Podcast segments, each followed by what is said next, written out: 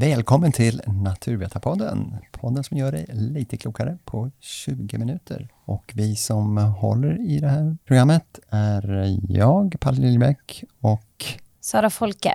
Båda ifrån Naturvetarna. Och idag har vi lite jultema, julspecial, där vi ska prata lite hållbarhet. Vad har du för förväntningar, Sara?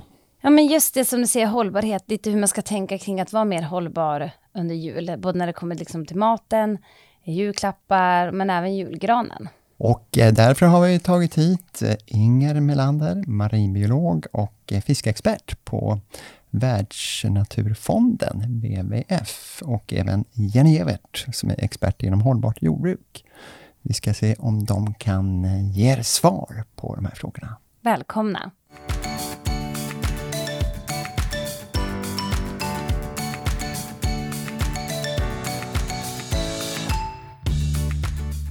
Julbordet, det har man ju sett fram emot länge här nu. Men hur hållbart är det egentligen? Är det något speciellt som man eh, bör kanske till och med undvika? Och är det någonting man kanske kan lägga till extra? Vad säger du Jenny, som har tittat lite närmare på det? Jenny Gevert har vi med oss på länk idag. Hoppas att ni kan ha överseende med det lite burkiga ljudet. Men hon är väl värd att lyssna på, så häng kvar. Ja, jo men alltså det här med julafton, det är ju en gång per år tänker jag. Så att verkligen från miljö och klimatsynpunkt så är det viktigast hur vi äter de övriga dagarna på året. Att vi håller liksom en hållbar livsstil i genomsnitt. Och julafton är ju verkligen en festhögtid. Då ska man unna sig något sånt som man tycker är gott och lyxigt. Så är det på julafton, tänker jag.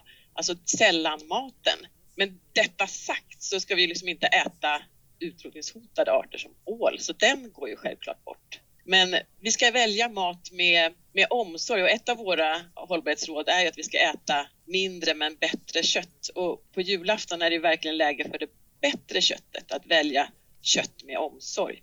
För annars är det väl så rent allmänt att jag menar, julbordet är ju fyllt med eh, animaliska produkter och eh, kanske mindre grönsaker. Kan man göra en liten omfördelning där kanske och mm, kanske även vinna mm, av hälsoskäl? Ja, absolut kan vi fylla på med mycket härliga grönsaker, gärna svenskodlat, grönkål, rödkål, brysselkål. Vi har en massa härliga grönsaker som vi kan välja. Men jag tänker också att om vi äter lite mindre kött över hela året om man verkligen gillar de här traditionstyngda måltiderna som köttbullarna, prinskorven och så vidare, så julskinkan så kanske det är just på julafton man ska unna sig lite kött, men att man verkligen ska då se till att välja en julskinka som kommer från en svensk kravgris som har fått vara ute och böka till exempel. Eller att vi rullar köttbullarna på certifierat svenskt naturbeteskött, för då kan vi äta kött på julafton med gott samvete, tänker jag. Men gillar man mycket vegetariskt och vill skala upp det vegetariska, vilket är bra för från klimatsynpunkt förstås, så bra för hälsan också så eh, kan man ju bygga på med mycket spännande vegetariska rätter också. Men det är viktigt att välja även de vegetariska inslagen med omsorg, tänker jag. Men det är alltså mycket kravmärk som gäller. Går det till och med före närodlat? Det bästa är förstås kombinationen, kan man väl tänka sig. Jag tänker att eh, det beror lite på. Eh, det är jätteviktigt att välja svenskt, för svenskt jordbruk håller generellt sett en mycket hög miljö, klimat, prestanda och vi har legat långt framme och ligger långt framme även vad gäller djuromsorgsfrågorna. Så att välj svenskt, men välj också väldigt gärna ekologiskt. Och framförallt välj ekologiskt vad gäller en stor del av de varor som vi vill unna oss på julen som är importerade. Det kan ju vara allt ifrån mandlar, ananas, kaffe, te, choklad, bananer, apelsiner, allt det är varor som man använder ganska mycket bekämpningsmedel i, i den konventionella produktionen. Så där är det jätteviktigt att välja ekologiska varor. Vad gäller de svenska produkterna så skulle jag vilja lyfta att det är framförallt viktigt att välja ekologiskt griskött till exempel och att välja ekologisk potatis, för potatisen använder man mycket bekämpningsmedel i under odlingen. Och hur är det med, jag tänker till exempel med sillen, om man ska tänka klimatmässigt och liksom hållbarhet så och den norska laxen och ålen nämnde det ju. Eh, men sill och den norska laxen, hur ska man tänka där? Ehm, om man ser till sjömat, fisk och skaldjur, det är lite annorlunda. Där är inte alltid närodlat bättre än det som är miljömärkt eller ekologiskt producerat. Men om vi tar den norska laxen exempelvis Om man går in i BRS Fiskguiden så arbetar vi enligt trafikljus och det handlar om miljöpåverkan, inte klimatet klimatpåverkan, så koldioxidfotavtryck. Eh, Men norsk lax då, då ligger den på gult ljus, vilket betyder var försiktig med. Och när vi säger var försiktig så är det precis som Jenny säger, att det är någon gång om året kanske, så då passar det ju ganska bra om man nu vill äta norsk odlad lax, att göra det vid jul. Sen kan man även kika efter ASC-certifierad odlad lax, eh, en miljömärkning för eh, vattenbruksprodukter. Och de har lagt ribban ännu lite högre än norsk lagstiftning. Så den skulle jag också vilja lyfta fram, att om man vill äta odlad lax till jul så kan man kika efter den här ASC-certifierade. Ehm, sen har vi även sill och strömming och där vet vi hur det ser ut med strömmingen i Östersjön och där har vi utmaningar med dioxiner också.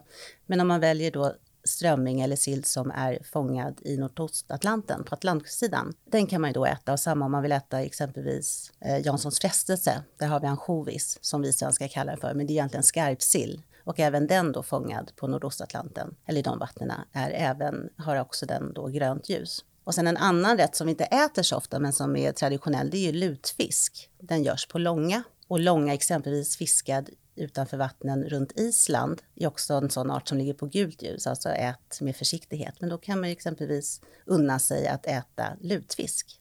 Men innebär det att man ska undvika laxen då, den norskodlade, under övriga delar av året? Absolut. Det gula ljuset betyder att vara försiktig med. I dagsläget i Fiskguiden så har vi ingen lax som ligger på grönt ljus. Så vårt råd är att välja arter som ligger på grönt ljus i Fiskguiden. Om det inte finns så kan man kika efter tre certifieringar. Det är MSC för vildfångat, Marine Stewardship Council. Det är ASC för odlat, Aquaculture Stewardship Council och sen det svenska kravmärkta fisken finns ju tillgå. Så, så väljer man något av det så kan man känna sig ganska säker. Det var på den trygga sidan. Ja, det är ju bättre än, än de andra alternativen. Mm. Så jag ska inte säga att allt som är märkt med MSC, ASC och KRAV är per automatik hållbart. Vi och, anser inte att det är det, men det är bättre än andras produkter. Och vad är det fel på den norska? Den norska laxen? laxen det största utmaningen egentligen med, med odlad lax, dels är det en art som äter andra, alltså den är karnivor, så den äter andra arter, så den behöver marint protein. Och eh, man har då foderaspekten som egentligen nu för tiden är det som har det största fotavtrycket kan man säga. För det innehåller även landbaserade ingredienser. Och som Jenny sa där, där måste man också se upp. Vad har de här landbaserade ingredienserna för ursprung och hur är de odlade? Så fodret är en jättestor aspekt. Men norrmännen har varit väldigt duktiga. De har jobbat hårt med att eh, sänka antibiotikaförekomsten så att det används knappt någon antibiotika alls. De vaccinerar istället. Och de har jobbat mycket med fodret så att det inte det är inte så att det går fem åt fem kilo foderfisk för att få ut ett kilo lax, utan nu ligger den siffran någonstans mellan kanske 0,7 och 1,2. Så norsk lax är inte ännu hållbart skulle jag säga, men de har kommit väldigt långt och de jobbar väldigt hårt med att förbättra situationen. Och sen har man även näringsläckage då. Men återigen så kommer det oftast från fodret där man då har jobbat med foderbiten och för att sänka foderkoefficienten. Finns det någon motsvarande svensk eh, odlad lax? Det gör det inte, men vi odlar regnbåge. Så det kan man ju tänka på, det är ju en nära släkting till laxen. Och svenskodlad regnbåge ligger på grönt ljus i Fiskguiden. Så den bör man alltså välja då kanske? Ja, den kan man kika efter istället. Och sen om man nu älskar att äta ål, om man gillar rökt ål, utrotningshotad art som Jenny nämnde, då kan man ju välja att äta exempelvis svenskodlad klarias. Den odlas i landbaserade vattenbrukssystem och den ligger också på grönt ljus. Så att det finns ju alternativ att tillgå om man vill äta hållbar sjömat nu till jul. Men är de svåra att hitta? Jag tänker på regnbåge till exempel. Finns den lite överallt? Eller så att man får... Hur det ser ut på marknaden, det vet jag faktiskt inte. Jag fick Nej. höra nu av matfiskskolorna att de exporterar, vilket är jättetråkigt, 70-80% av den här svenskodlade regnbågen. Jaha. Så vi måste se till att vi kan behålla den på den svenska marknaden. Odlad klarias finns ute i handeln, finns på plats vad var det mer vi pratade om? Vi pratade om långan. Ja, isländsk långa finns ute i handeln så vitt jag vet. Norskodlad lax, det vet vi att det finns. ASC-certifierad finns. Så kika efter den loggan, exempelvis om man vill äta kallrökt eller gravad lax. Det finns väldigt mycket ASC-certifierad eh, lax ute på marknaden. Men när man köper, till exempel som sill, jag gillar sill väldigt mycket. Då, vad specifikt kan man kolla på på förpackningen då så att man vet att man köper rätt eller den bättre så att säga. Ja, precis. Då ska man... laxen eller Nej, men då, först och främst ska det stå det vetenskapliga namnet. Mm. Och sen ska det stå det mer som jag kallar för gängse, det vi kallar, alltså vi kallar för sill och strömming, men även det vetenskapliga namnet. Sen ska det stå var den är fiskad och hur den är fiskad.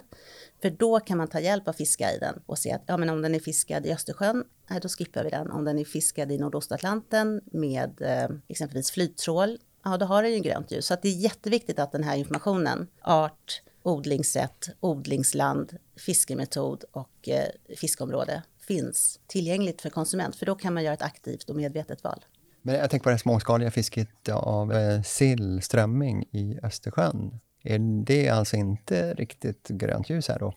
Nej, utan där får man kika. Det, I Östersjön har vi också olika delområden. Så det handlar inte om fiskemetoden där, utan det handlar om hur beståndet mår. Och beståndet av sill, eller strömming, ja, det mår inte så bra just nu. Och det är på väg ner, så att vi ser samma saker där som vi såg med torsken.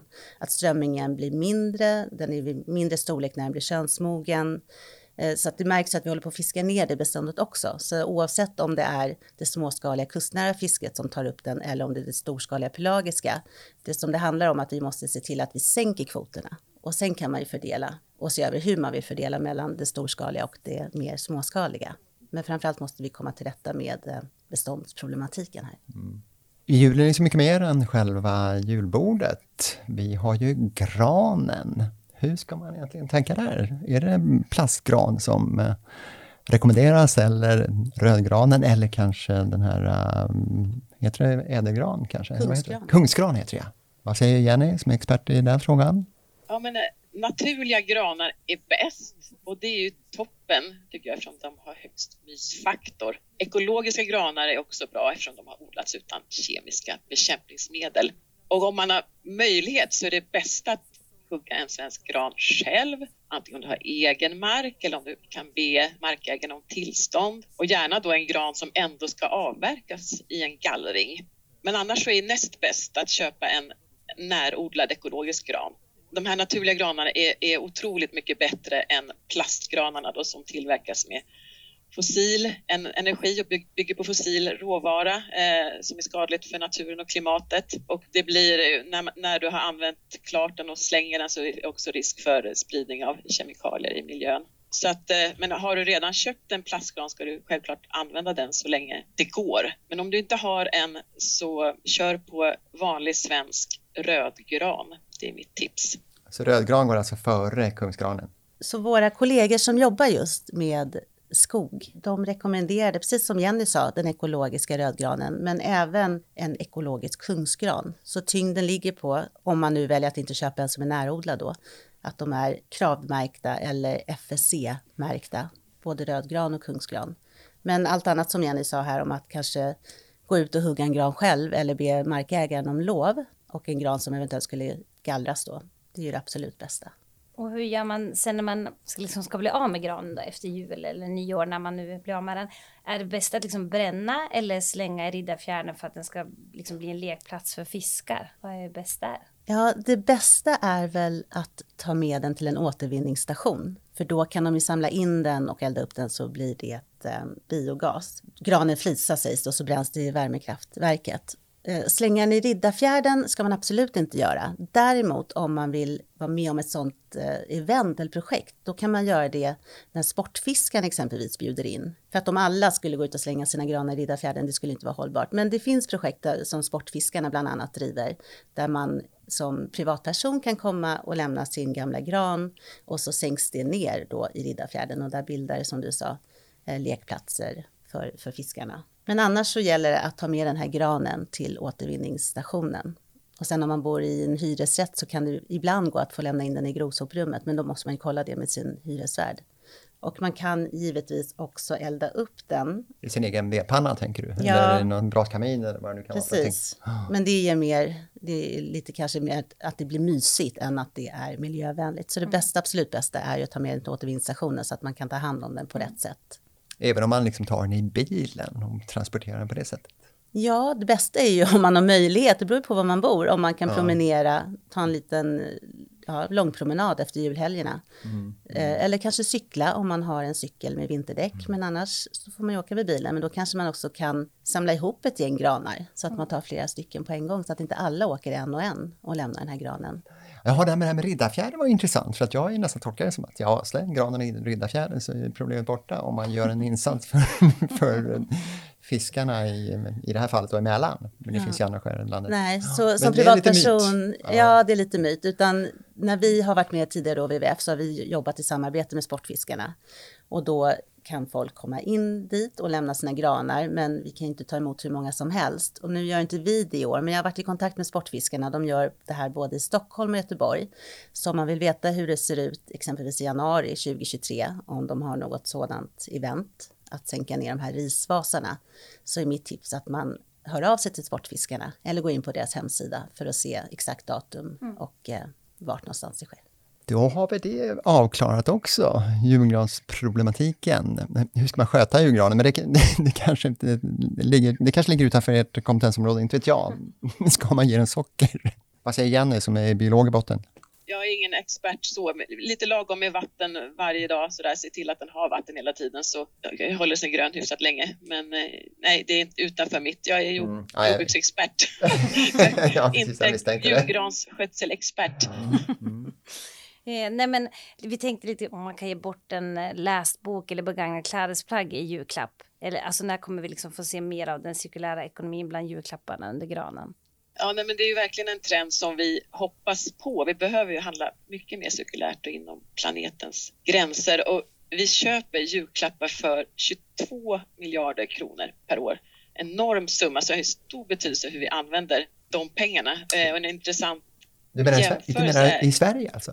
Ja, eh, kan jämföras med att vi lägger ungefär en miljard per år på skydd och skötsel av värdefull natur. Så vi behöver handla, eller vi behöver ge mera, mera lästa böcker, mer begagnade klädesplagg, mer cirkulära klappar. Eh, samtidigt är det viktigt att personen som får klappen blir glad av gåvan och vill använda den. För om ett återanvänt plagg slängs av mottagaren så är det inte mycket vunnet. Så man får ju tänka till lite där så att det är någon som kan glädjas åt gåvan och att eh, även att den begagnade gåvan har en viss kvalitet. Det får liksom inte vara för sunkigt förstås. Men jag tänker också att man kan tänka att vi ska ge mathantverk, hembakt, hemlagad sylt, låda med godsaker, ekologiskt te, kaffe, något som man vet kommer gå åt i ett hushåll. Eller presentkort på upplevelser, teaterförställning, konserter. Vi kan ge färre julklappar. Vi kan arrangera julklappslekar så att man i ett sällskap alla får en klapp. Och eh, man kan ge bort också till välgörande ändamål. Tänka på att ge träleksaker till barn istället för plastleksaker som ofta kan innehålla miljöovänliga kemikalier. Ja, men det är ju tydligt att det finns mycket att göra även här när det gäller julklappar. Vi vet ju att en trend just nu det är det här med stickat. Är det någonting som man kanske satsar på? Då kanske man inte behöver lika varmt hemma heller? Ja, precis, då kan man sänka rumstemperaturen till 17-18 grader om man har det på sig fina stickade yllekläder. Så det är väl en toppen julklapp. Jag skulle bli jätteglad för en, en yllefilt. Det vill jag ha i år. Från svensk ull gärna. Vi ja. bränner ju alldeles för mycket ull från våra får så att vi behöver bli bättre på att ta tillvara alla produkter från djurhållningen som djurhållningen ger i Sverige. Ja, så du menar att ullen bränns alltså?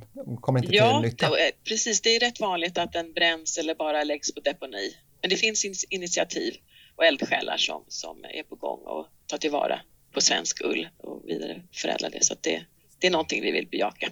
Hur har man hamnat där egentligen? För det är ju verkligen en resurs. Ja, ja, man har väl blivit utkonkurrerad av andra länder och vi har använt andra material också i våra tröjor till stor del. Men det, det är både en konkurrensfråga och tradition vad vi har gjort våra kläder av. Är det något annat som ni har liksom funderat på som man skulle kunna göra som vanlig julfirare här nu i, jul? Något tips sådär när det gäller... Jag tänker lite grann på det här med att julen är ju frosseriets högtid. Det är ju lätt här att ögat vill ha mer än magen och då hamnar vi i det här att vi slänger mycket mat. Så där har jag ett antal tips att använda lite mindre tallrikar, ta flera gånger och eh, se till att inte ta mer än, än du vet att du kommer orka äta upp och laga sen eh, restmåltider på det som blir över eller frys in så att vi slipper matsvinnet för då får vi en miljöpåverkan helt i onödan. Detsamma gäller faktiskt drycker också. Vi, vi lagar gärna mycket kaffe och te eh, och det är trevligt att samlas kring under ledigheten men, men eh, se till att dricka upp kaffet. Jag tror vi slänger 84 miljoner liter kaffe i Sverige per år. Eh, vansinnigt mycket. Det är också en miljöbelastning helt i onödan. Så vi behöver dricka upp och äta upp. Jo, nej, men det vet man ju att det är ganska lätt att när kaffet svalnar så kanske man hellre slänger det än att um, värmer upp det. Jag hörde till och med någon som frös ner kaffe. Ska man gå så långt? Det kan man väl göra. Man kan börja med att hälla upp det på termos direkt när man har bryggt så att då håller det sig varmt ganska länge. Ja, men, men visst, sen kan man frysa ner det också och göra islatte. på i mikron. Alltså när det blir kallt, då värmer man på i mikron istället. Ja. Mm. tycker jag också funkar bra. Ja, ja. Men sen visst, jag vet vissa lägger ju iskuber, alltså att de gör fryser ner kaffe som isbitar och så lägger man, lägger man i ett glas, kanske med i mjölk eller någonstans så att det blir som liksom en iskaffe. Mm. Så kan man ju också göra. Ja, just det. Mm. Just det. Ja, nej, men det låter som att man fått många bra tips med sig här. En sak innan vi slutar. Vi var inne på det med ålen. Den är ju verkligen hotad och till och med EU har väl satt den på en svartlistning, eller vad man säger. Hur ser ni på det? Vi vill ju se ett totalt fiskestopp efter ål i hela ålens utbredningsområde. Det är ett enda bestånd som vi har i Europa. Nu senast i eh, tisdags så fattade ju ministrarna nere i Bryssel att eh, vi skulle förlänga fiskestoppsperioden. Den har tidigare legat på tre månader och nu ska den då förlängas till sex månader. Men det var många som motsatte sig det här, bland annat Sverige, vilket var jättetråkigt. Så de ville se ett tre månaders fiskestopp och sen efter alla förhandlingar så kom man fram till då att man lägger ett obligatoriskt fiskestopp ett visst antal månader. Det ser olika ut för olika regioner och sen så har man tre månader som man då som medlemsland ska förlägga under ja, en period som man själv tycker är bäst. Och eh, vår rädsla och vad jag tror kommer hända är att Sverige kommer då välja att lägga de här icke obligatoriska tre månaderna under en period som gynnar näringen men inte ålen. Så vi måste ju se till att eh, det här fisket upphör och att man jobbar med dels fiskestopp men också att man ser över ålens eh, livsmiljöer, att det är gifter i vattnet, hur ser det ut med åladödligheten i, i kraftverken, i turbinerna. Så att det är på många olika ställen som vi måste jobba med ålfrågan. Men att man fortsatt eh, beviljar ett fiske på en utrotningshotad art, det är helt oacceptabelt. Ett totalstopp alltså ifrån WWF här enligt eh, Inger. Apropå ålen förresten, finns, är det fortfarande så att de leker i Sargassohavet? Vad är det man fick lära sig ja, i småskolan? Det stämmer, det är fortfarande så. Ja. Man vet ju inte riktigt, man har ju inte ännu lyckats hitta eller se när de leker i Sargassohavet, men det är dit de återvandrar efter att ha mm. tillbringat många år i, i bland annat svenska vatten, kustnära vatten. Ja, det är en fascinerande livscykel. Men hörni ni, det känns som att det kan bli en bra avslutning kanske, eller att avstå ålen. Men det finns mycket annat ju. Det har vi ju hört här nu. Och man behöver inte heller alltid frossa, utan vara lite, lite försiktig kanske. Och kanske även att um, passa på att ta en promenad. Det kan ju också vara hållbart för en själv om inte annat. Promenera iväg med granen till återvinningsstationen. ja, just det, precis. Få, ner julstress, pulsen lite. Bra promenera. Ja, exakt. Tack ska ni ha, Inger och Jenny. Tack själva, tack för att vi fick komma hit.